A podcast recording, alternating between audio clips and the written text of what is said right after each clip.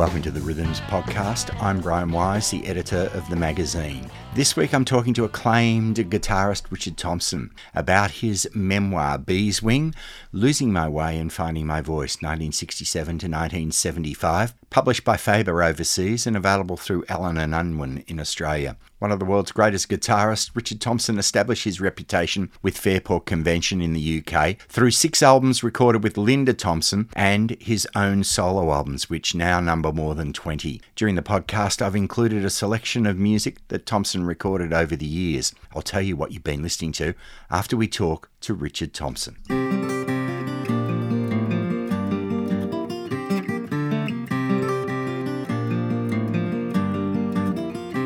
Congratulations on the book. Thank you.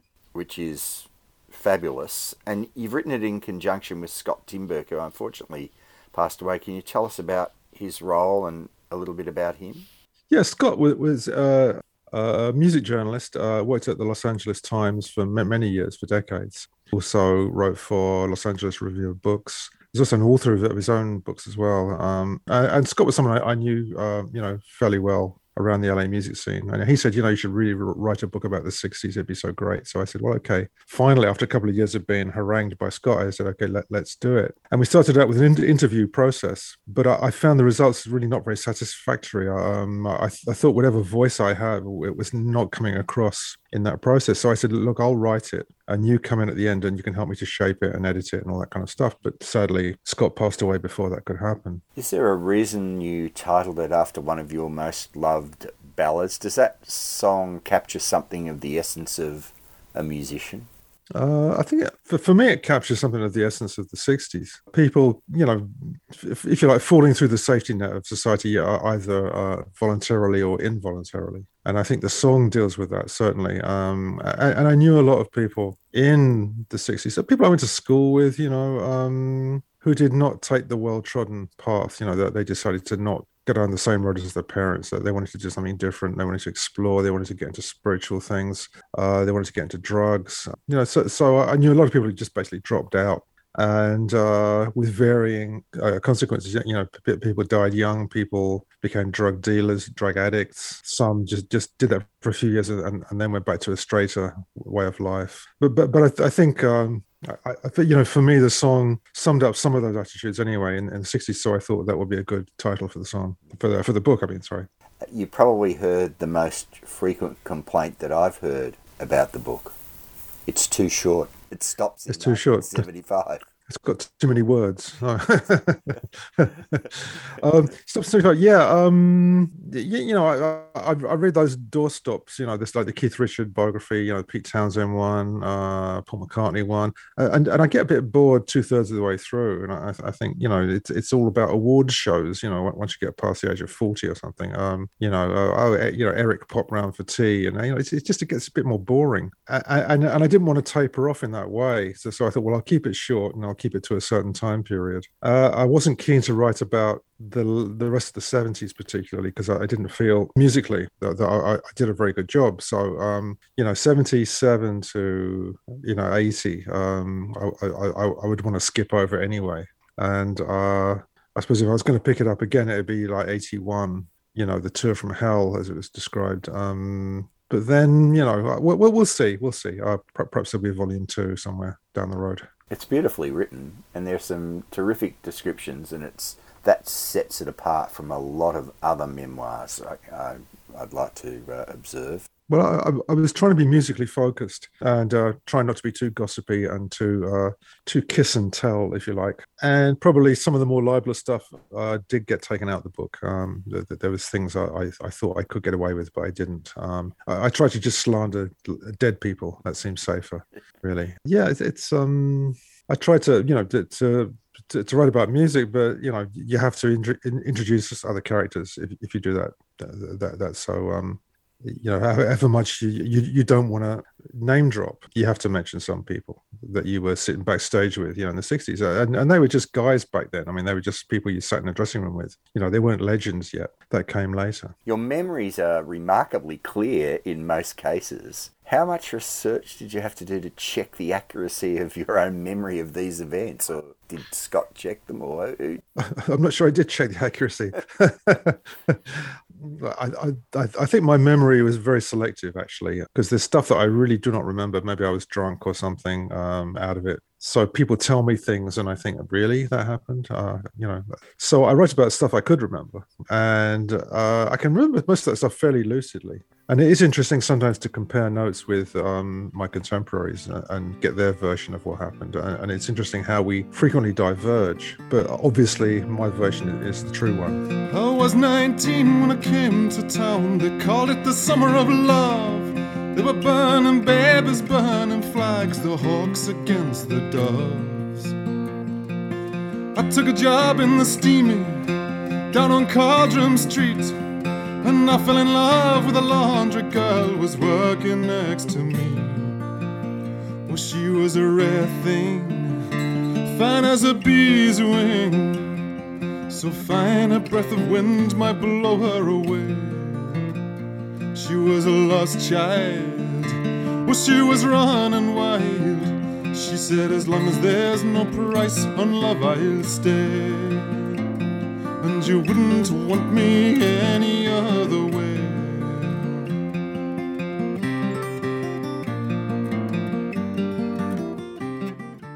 You mentioned some of the musicians you heard when you were young, often via your parents, and your father, of course, also introduced the Scottish influence. And George mm. Formby is an intriguing name, just one of the names that you mention.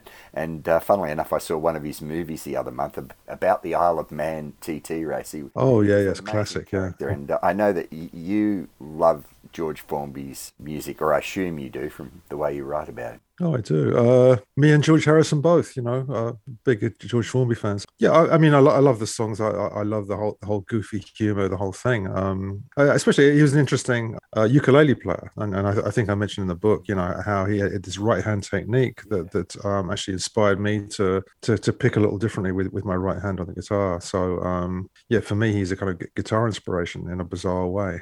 That, that's, that was an in- interesting revelation, because I don't know if anybody would have ever picked that George Formby was a guitar inspiration to you. Uh-huh. Well, that's why you have to read the book, you see.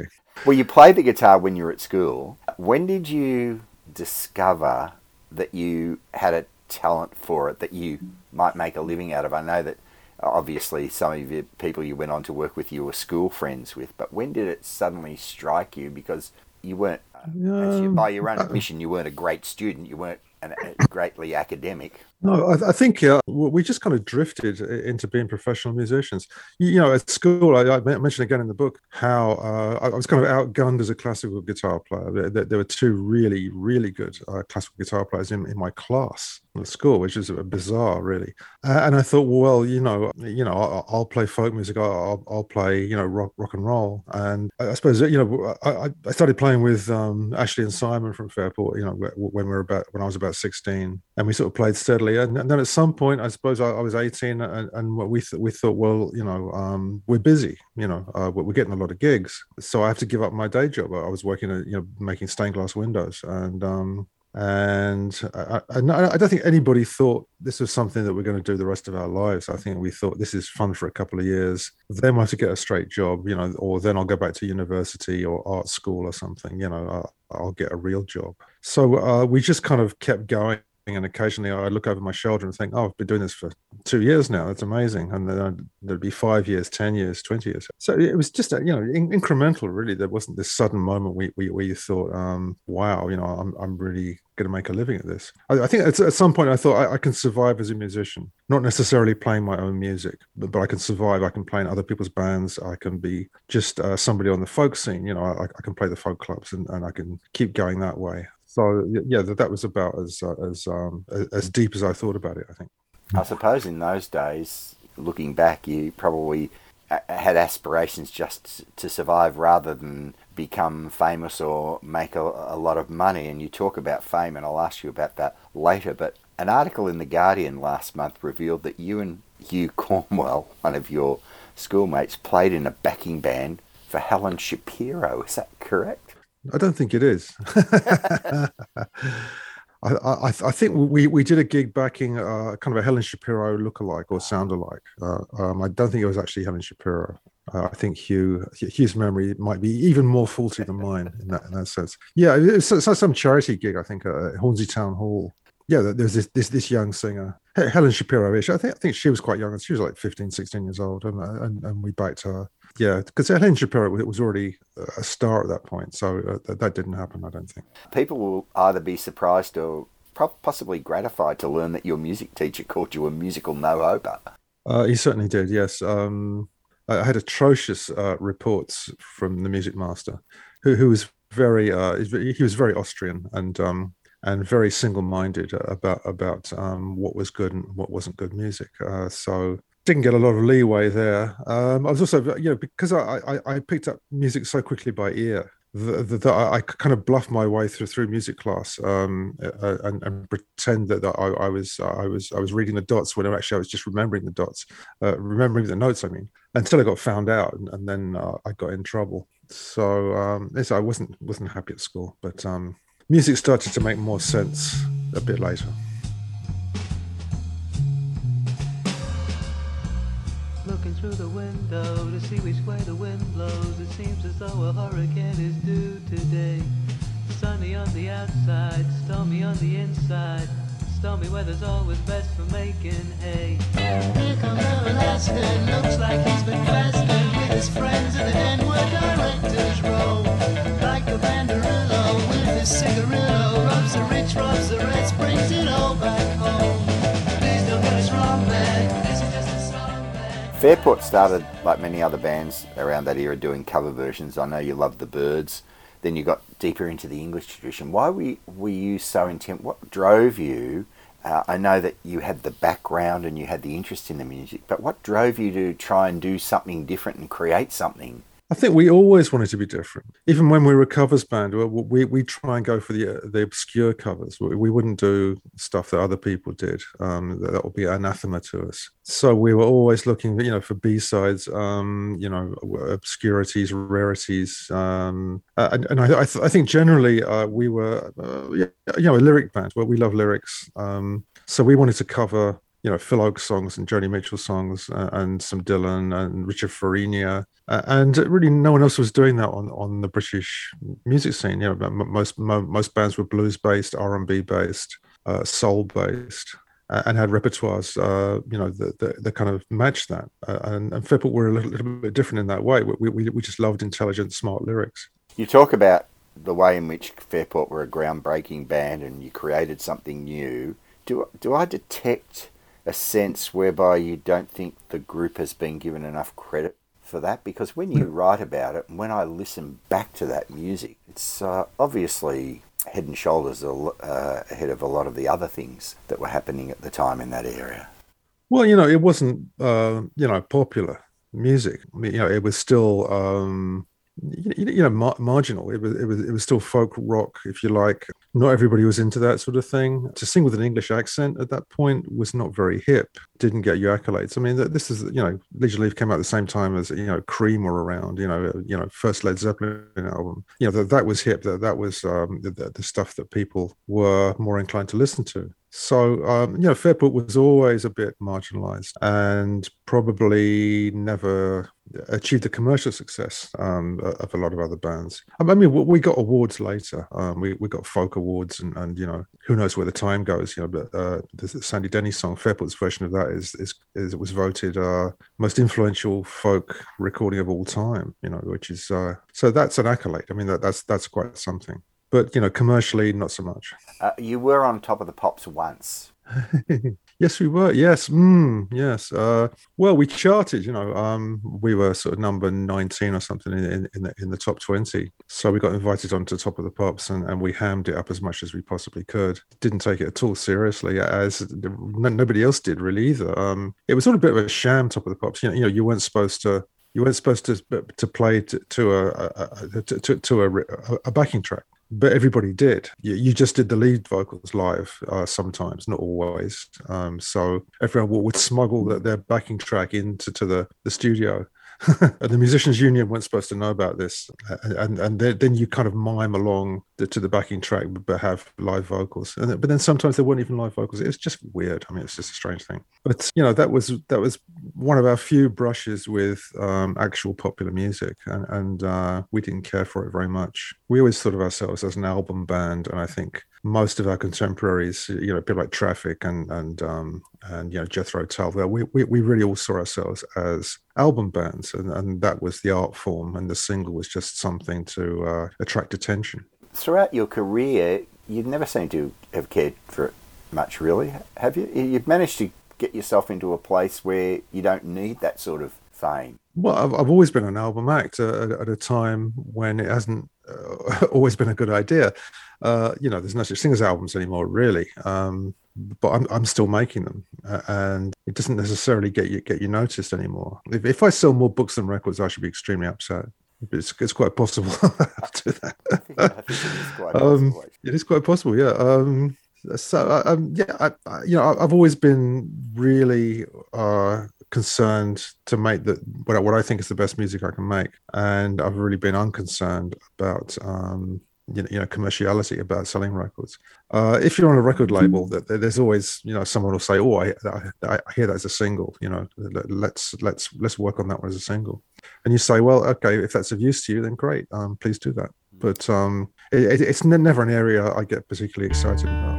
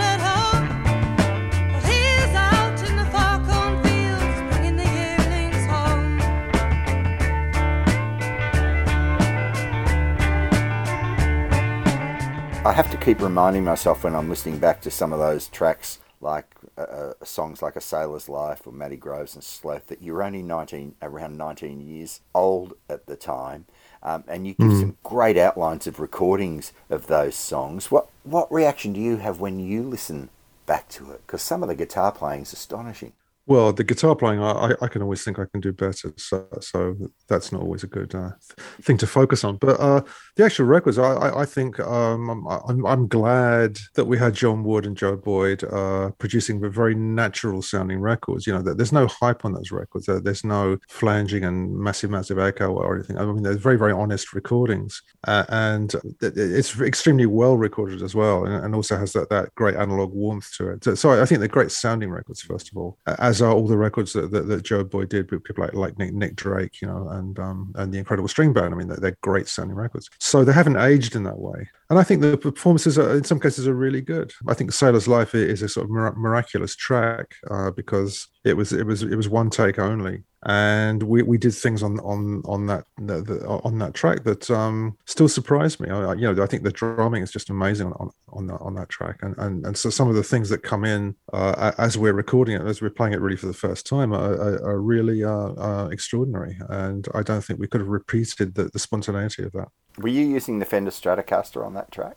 I'm playing a, playing a, uh, playing a Les Paul on that track. Les Paul, okay. So you, you eventually decided to use the Stratocaster or the or the Telecaster, did you, be instead of the Les Paul? Yeah, I switched to a Stratocaster. I mean, but probably just after that, probably right. later on that year. I switched it to, to a Strat, yeah. Why Why did you do that? Was it just a particular sound that the Strat had that you just? Yeah, I, I just w- wanted a little more bite to the sound, you know, a, a bit more, a bit more wire in, in the in the process, you know. Um, I, you know, Fenders are very honest in some ways. I mean, they're, they're very kind of basic, you know, blunt instruments, if you like. Um, and uh, you know, I always loved, uh, you know, the son of Hank Marvin playing a Strat, and um, and I loved other, other Fender players like like Jimmy Bryant and um. Uh, maybe Robbie Robertson. So uh, it, it was, uh, you know, just um, trying to get the sound in my head into my fingers.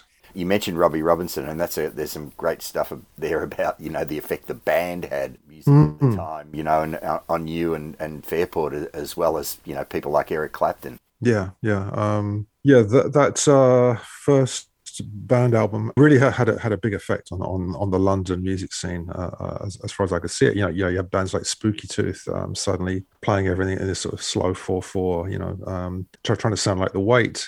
But um, you, you know, the, the the feel on, on those on those band songs is elusive. They were so good at making everything swing. You know, they're, they're such a deep knowledge of American roots music that they blended it seamlessly. And when they were writing songs, uh, the songs were absolutely in that tradition. Whereas I think for the English bands, everything was slightly secondhand when you were trying to play in an American style. You know, you learnt it off records for the most part. And not to say they, they weren't great musicians, um, because they were, but but it was, it just came out a little bit differently. And so, I mean, for, for Fairport, that was a real watershed, because we, we thought, well, well, this record is so good and so much, you know, what Fairport are almost uh, aiming for, you know, the, the, this kind of great feel and, and swing and, and um, you know, uh, uh, connection to tradition, that, that we really have to stop there and, and say we we need to pursue our own tradition much more. We, we need to go back to the music of the British Isles and try to blend that with uh, rock music and, and see what happens with that. Do you still use the Stratocaster on stage? Mm. Well, I do, yeah. Um, uh, it's, it's, a, it's a different one, but I've been through a few uh, since then. Yeah, um, for the most part, I do, yeah. Uh, I, I use other guitars as well, but um, I use a Fender Strat. I've got Telecasters, I've, I've got I've got Gibsons as well. Um, so I, yeah, I, I probably um, switch it around a bit more in the studio.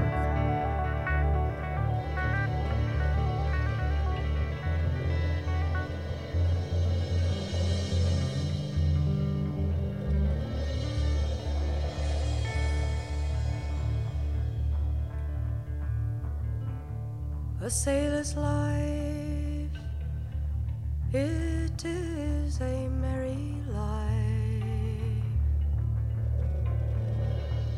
He robs young girls of their heart's delight, leaving them behind to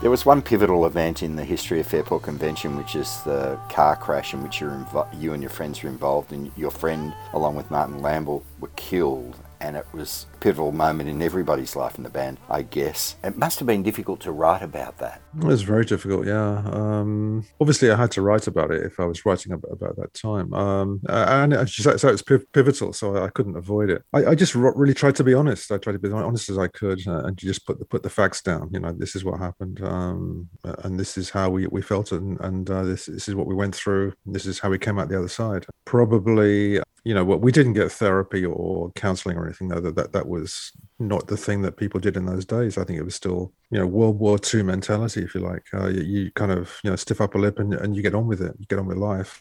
But uh, I, I think it, it really traumatised us deeply, and, and it took us probably years to recover from that. And uh, some of the decisions that we made, I, I think, were uh, affected by that experience. Um Perhaps the band would have been more stable if that hadn't happened. I think also maybe it eventually led you to reassess your life and decide that you wanted to go solo when the Fairport wasn't really doing what you envisioned that they should do or what you wanted to do, perhaps. Yeah, I think so. I, I think, yeah, perhaps in, in a in a different circumstance, I, I, maybe I wouldn't have left Fairport, but I just felt um, burnt out, to tell you the truth, really, uh, more than anything else. I, you know, I've been in band since I was, what, twelve or something, and, uh, and I thought, well, you know, I'll go and do something different for a while. You know, I'll be in Sandy's band, I'll, I'll be a sideman, and then I can I can work on on songwriting. I, I wanted to develop as a songwriter, and I felt maybe restricted being in Fairport. We have to talk about Sandy Denny, who you just mentioned.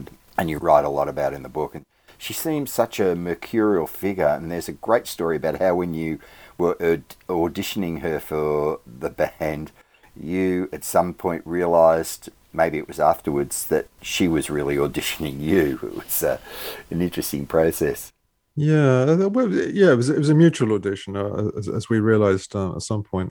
Well, Sandy obviously had some um, uh, sense of, the, of of her own value, of her own worth, and that was fair enough. I, I mean, she she was amazing um, compared to the other singers that we auditioned. It was, it was absolute chalk and cheese. Uh, so there's no question that, that that she would be our choice um, to to to become a band member. But it's uh, also understand, understandable that she would um, want to figure out who we were and what we were capable of, and if, if that was going to be somewhere she wanted to spend um, a, lot, a, a lot of time, you know, um, uh, as a as a part of a of a musical group. The interesting thing, though, is when she left, and even when you left, you all remained friends. There was no acrimony. You worked with her. You worked with the other members of Fairport. You've stayed friends ever since. What do you think yeah. that says about your personality? Well, I think it says a, a lot about Fairport generally. You know, for Fairport always seemed a bit like a family, and and uh, you know, the founder members of Fairport, you know, uh, Ashley and myself and, and Simon, you know, started out as friends, uh, you know, and um,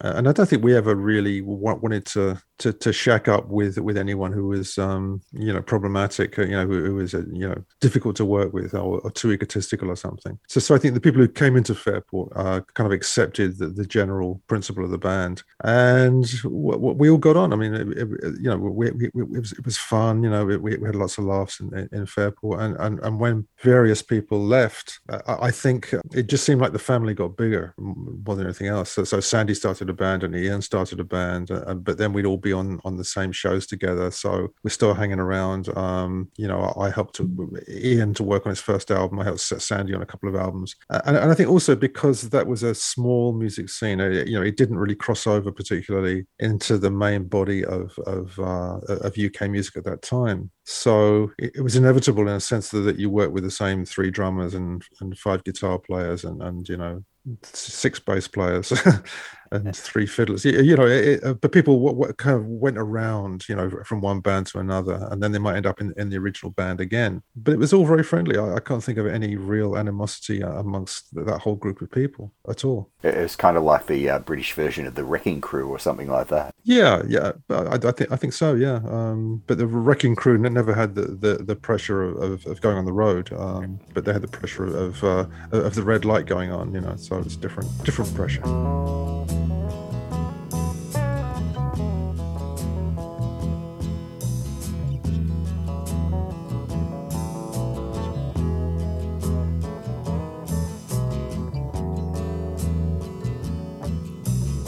across the evening sky.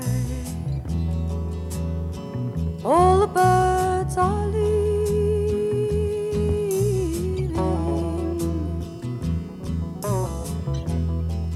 but how can they know? It's time for them to go.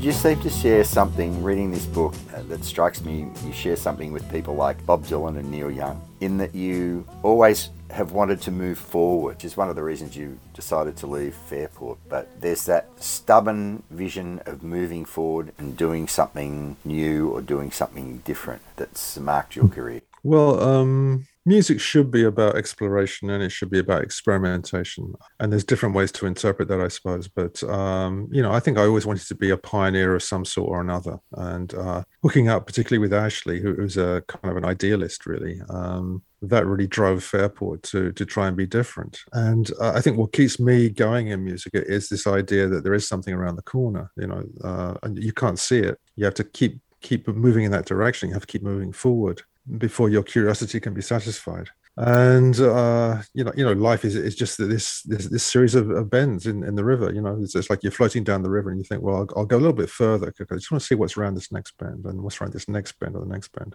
You know, and that keeps you experimenting and exploring and thinking. You know, what else can I do? What can I do that's different? Uh, what can I do that takes me further? And sometimes those experiments fail. But failure is is a part of the process. You know, you fail and you learn through failure, and uh, and hopefully that keeps you getting better.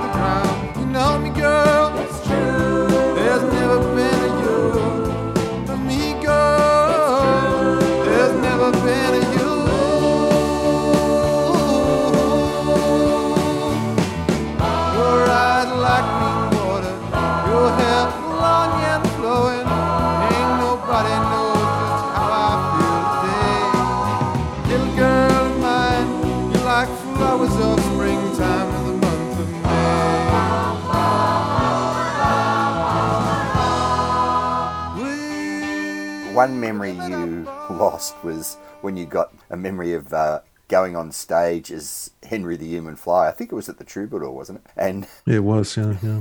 I have to say that Henry the Human Fly remains not only one of my favourite albums of all time, along with John and Beverly Martin's Road to Ruin, but it, it really converted me to British folk rock. I think I was probably more into just rock music the ta- at the time, but hearing that album where you melded all those influences suddenly made me aware of all this other stuff that had already been happening and made me go back and rediscover all the Fairport albums. But but reading about it in the book, you, you've said you forgot to play more guitar on it. How did that happen? I think when I left Fairport, I, I thought, well, I'm, I'm really going to de- develop this this uh, songwriting style. And, you know, I started writing these quirky songs when I was still in Fairport, and that, and that continued. And I thought, well, um, I need a place to put these songs. You know, I've got fifteen, sixteen of, of these weird songs. Um, I should do an album. And, and that turned out to be Henry. And, you know, I, I thought at the time it was a bit eccentric and, and a bit surreal in places. And, uh, Uh, and I absolutely thought that that um, it was not going to have a broad appeal, but, but you know, Ireland uh, Records, bless them, uh, put it out anyway. Uh, it sold about three copies. Uh, you obviously have one of them, and I've, I've met I've, I've met I've met the other two people as well. So it's uh, um, I, and I sort of like the record. I think there's great ideas on the record. I wish I'd sung it better, because I, I, di- I didn't sing it very well. I, I sang with no confidence whatsoever at that time.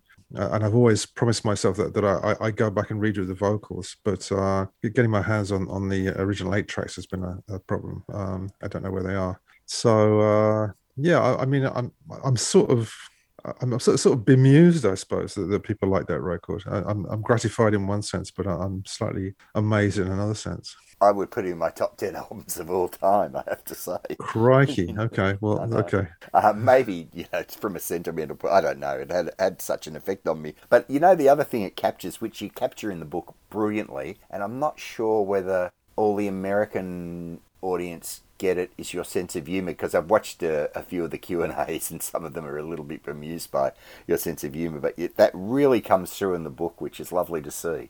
Yeah, I think... Um... You know, I, I think I think Brits have a unique sense of humor. Australians have a unique sense of humor. Americans have a whole different kind of humor, and it's sometimes they don't get, you know, uh, the irony uh, um, that, that, that that's in inherent in anything. You know, and uh, it's a nice thing in some ways that, that people take you at face value. You know, uh, and Americans. You know, I'll say in their British way something like the opposite of what I mean, you know, which the British understand immediately. I mean, they they, they just understand that, that it's a, it's a joke. I, I, and Americans will just answer as, as if you, you you actually meant the opposite of of, of, of what you're saying, and and um and uh, can be insulted by that, or, or can be uh, uh, bemused by that, or confused by that. So um, yeah, I hope uh, Americans. I I, I, I think uh, you know. So some of the reviews I've seen seem to get the, you know, the the humor uh, or some of it anyway. So uh, let's hope so. yeah, yeah, yeah, so, so, yeah. Sarcasm is is uh, is a dicey one.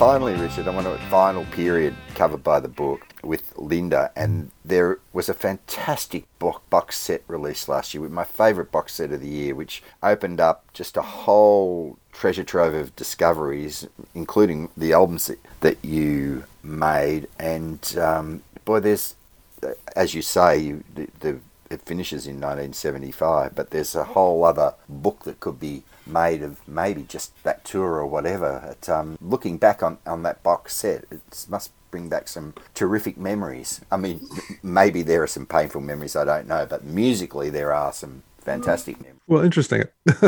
I suppose that, that box set was really for, for the for the fans, you know, for the completists in, in many ways. Um, You know, Linda and I had to kind of uh, bite our lips um, frequently uh, when, you know, the, the track list suggestions came through from Ireland. You know, and we said, well, you know, really, you want to put these out? You know, that this is this track isn't finished. You know, that this track, you know, you know, that there's a better take of that somewhere. Um, uh, you know, that this is a bad performance. Um, so, uh, you know, some stuff we really did veto as being just too basic, you know, too out of tune in some cases. Um, other stuff where we, we kind of said, well, you know, okay, if you have to, you have to stick this on, um, okay, do it.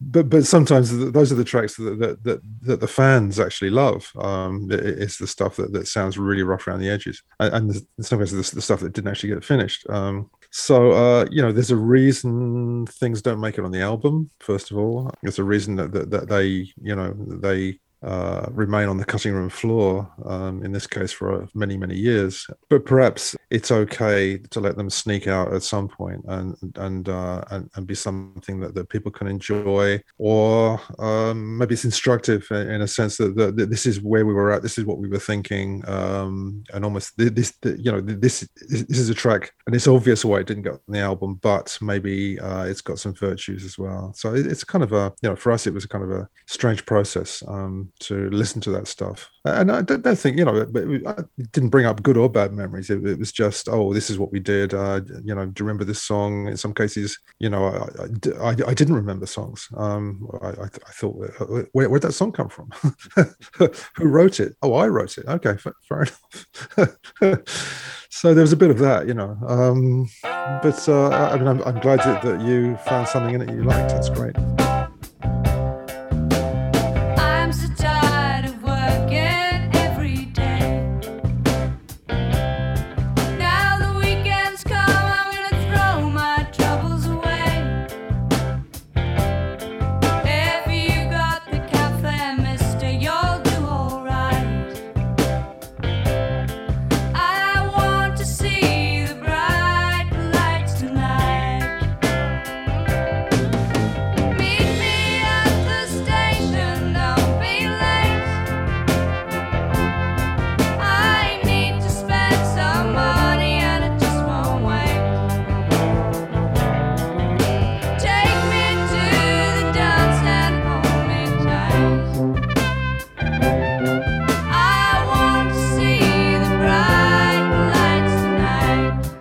Hopefully there might be, you know, you might get the urge to write something else. You never, you never know in future, although I can imagine this would have been quite an effort to sort of do, you know, because it's not easy. But you've got a beautiful writing style, and I was wondering, is there, have there been people that you've read that have maybe you've taken on board some hints from what they're writing, or you styles you admire? Because it's so easy to read, and we can hear that too in the audiobook. You're reading the audiobook, which yeah well I think first of all, if, if you're a songwriter, you understand about rhythm in good prose. You know, you read Charles Dickens, you read, you know, the Letters of Lord Byron or something, um there's a rhythm to the prose.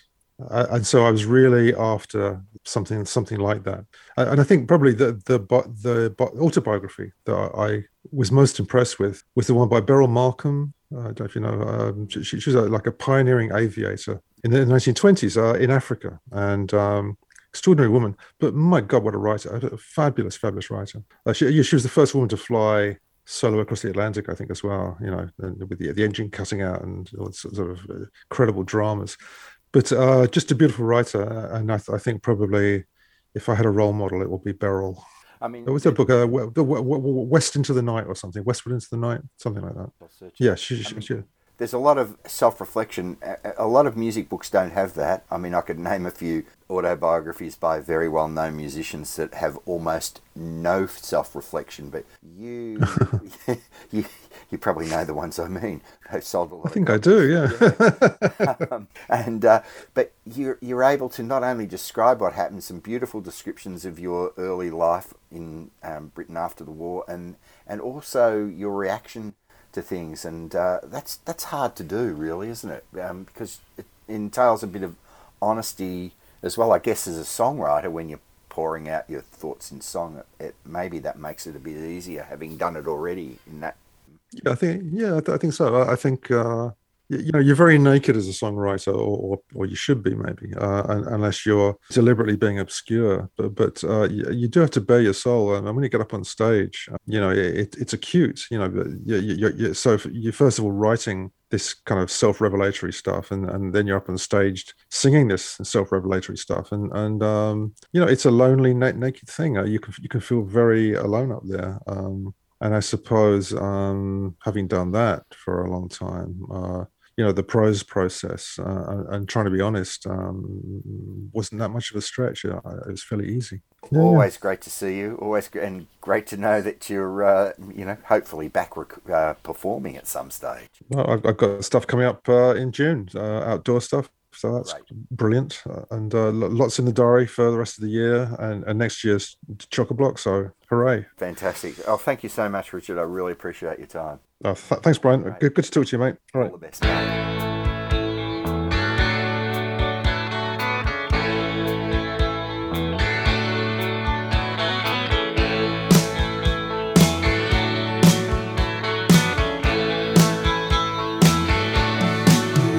me write on the wall of death one more time.